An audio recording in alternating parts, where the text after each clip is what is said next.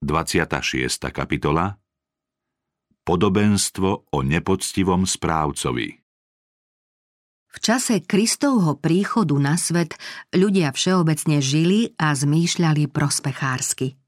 Dávali prednosť pozemským veciam pred väčšnými záujmami a hlavnú pozornosť venovali prítomným záležitostiam na úkor toho, čo príde. Milné vidiny pokladali za skutočnosť a skutočnosť mali za prelud. Neviditeľný svet pre nich neexistoval. Satanské predstavy o tomto živote pokladali za také vábne a dôležité, že tomuto pokúšeniu venovali všetku pozornosť. Tento stav prišiel Kristus zmeniť. Snažil sa ochromiť omamnú moc, ktorou Satan oklamal a zviedol ľudstvo – Svojím učením chcel Ježiš upozorniť na správny vzťah medzi požiadavkami neba a zeme a zmýšľanie ľudí usmerniť na budúcnosť. Jeho poslucháči mali prestať dychtiť po dočasných veciach a uvažovať o väčšnosti. Kristus povedal, bol bohatý človek, ktorý mal správcu majetku. Toho obžalovali, že mu rozhadzuje jeho majetok. Boháč z tohto podobenstva zveril celý svoj majetok správcovi. Nebol to však poctivý človek a pán sa presvedčil, že správca ho stále okráda.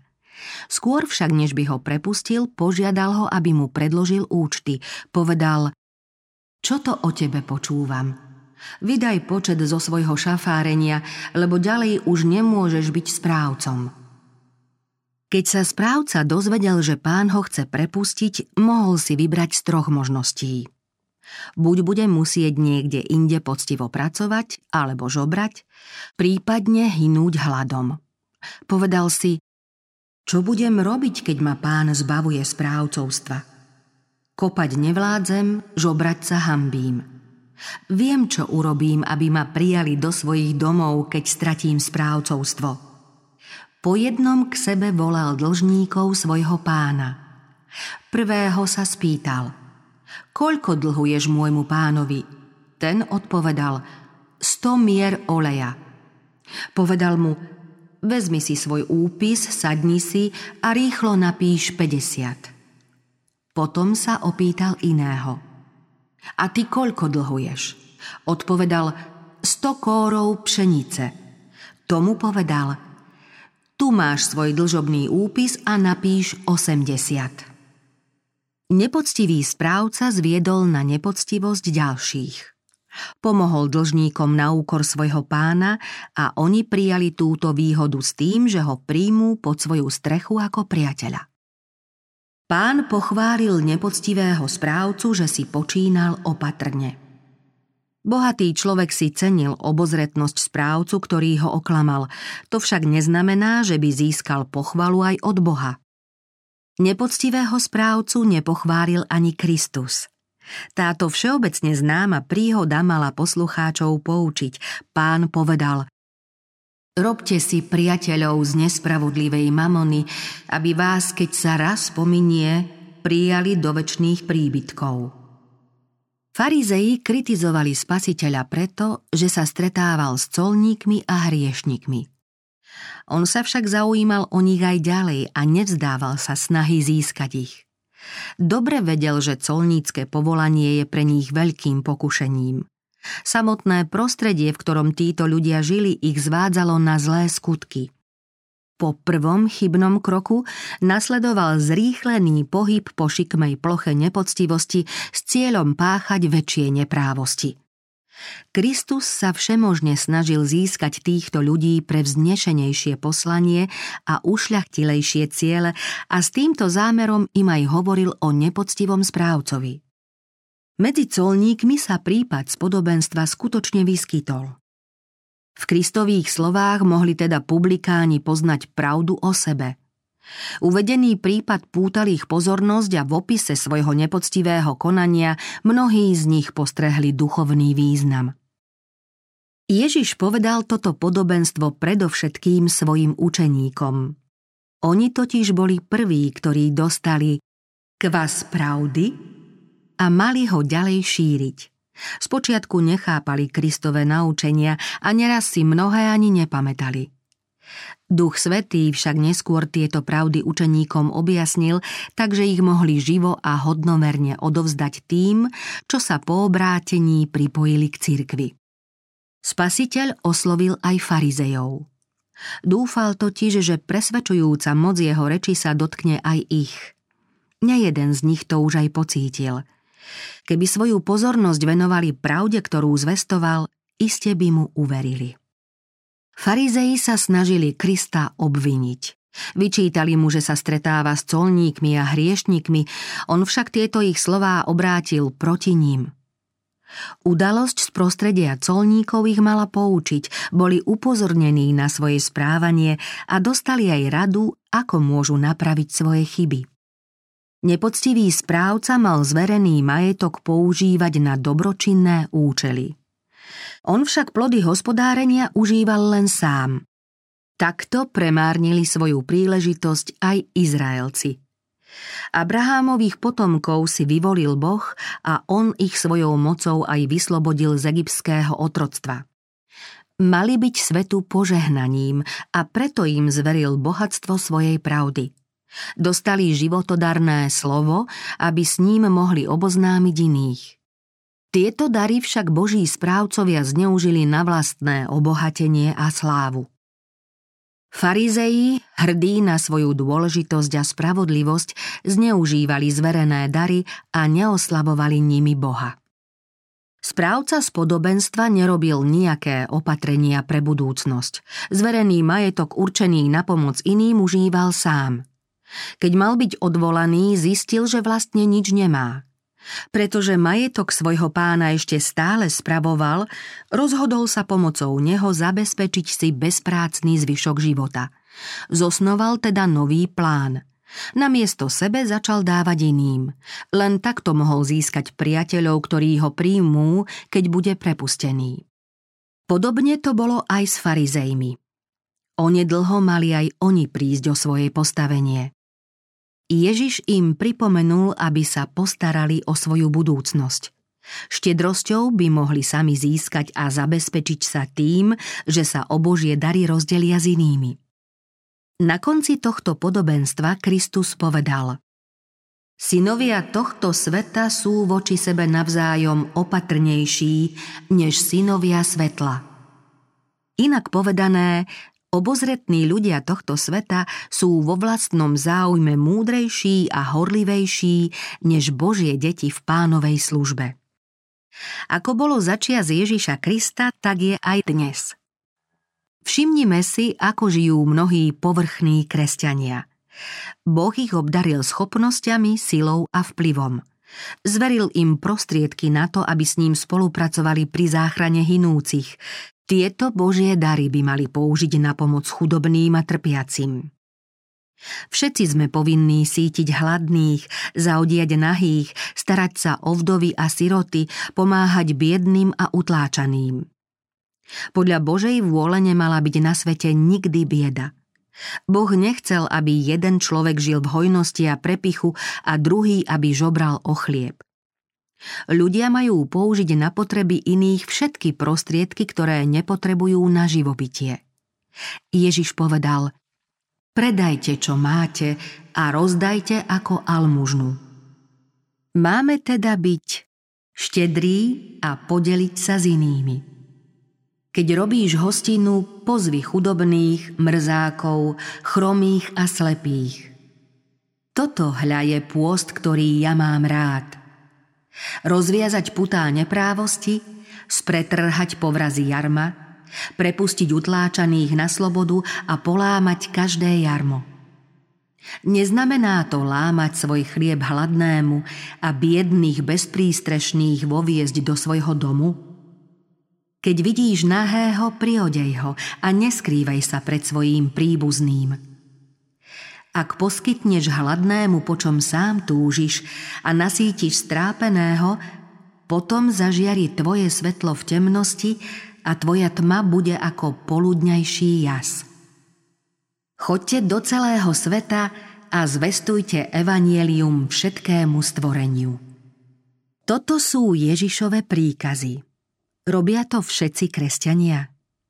Koľkí ľudia si sebecky privlastňujú Božie dary, koľkí hromadia domy a pozemky, koľkí utrácajú prostriedky na zábavy, uspokojovanie zvrátených chúťok, na stavbu prepichových domov, drahý nábytok a výstredné obleky.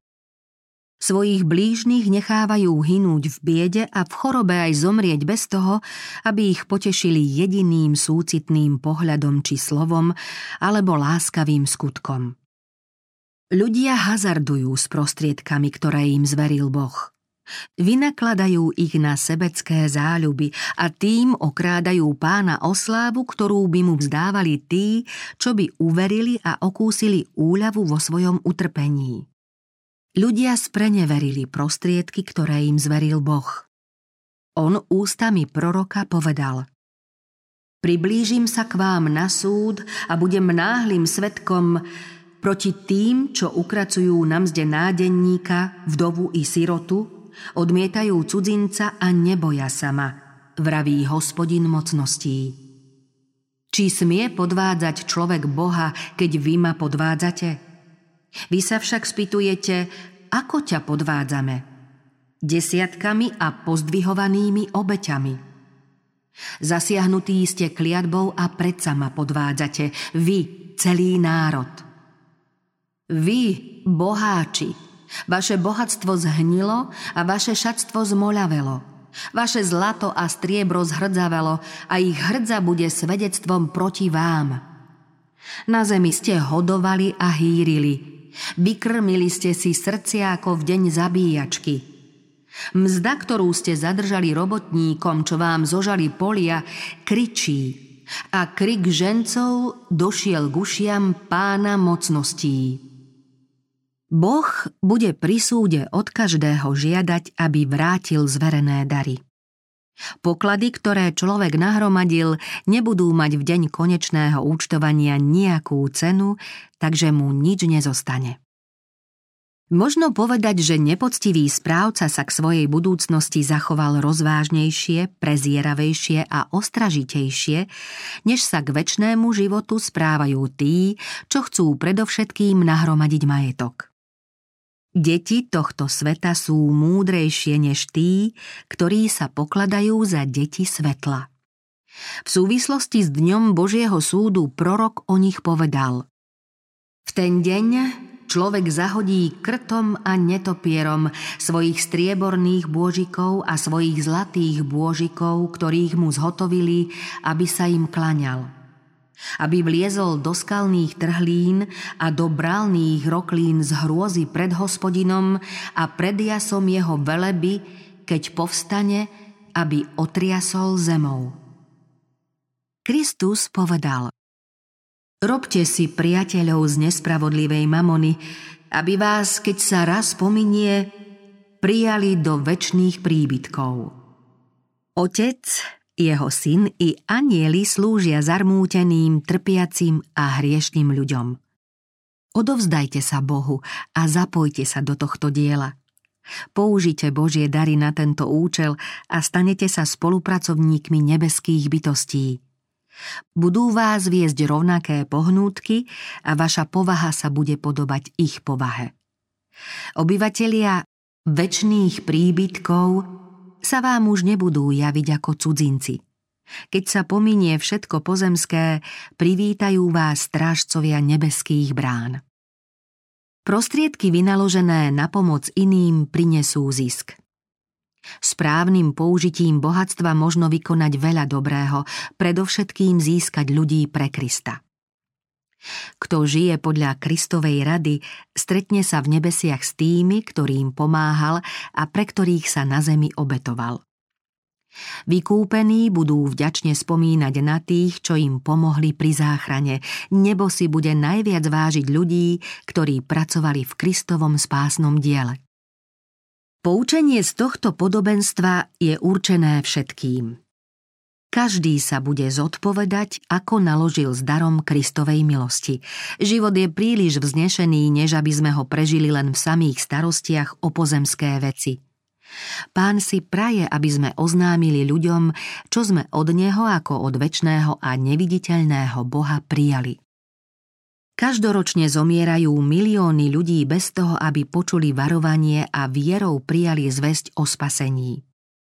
Takmer každú hodinu nášho života sa ponúkajú príležitosti na záchranu hinúcich. Také príležitosti sa naskytnú a opäť miznú. Pán si praje, aby sme ich čo najlepšie zužitkovali. Plynú dni, týždne, mesiace a nám sa kráti čas na splnenie zverenej úlohy. Možno nás už o niekoľko rokov neprepočuteľne a bez možnosti úniku osloví hlas Vydaj počet zo svojho šafárenia. Kristus nás žiada, aby sme si skúmali svedomie. Všetko máme starostlivo a svedomito zvážiť. Na prvej miske váh bude Kristus ako väčší poklad, život, pravda, nebesá a radosť zo spasenia. Na druhej budú všetky lákadlá sveta.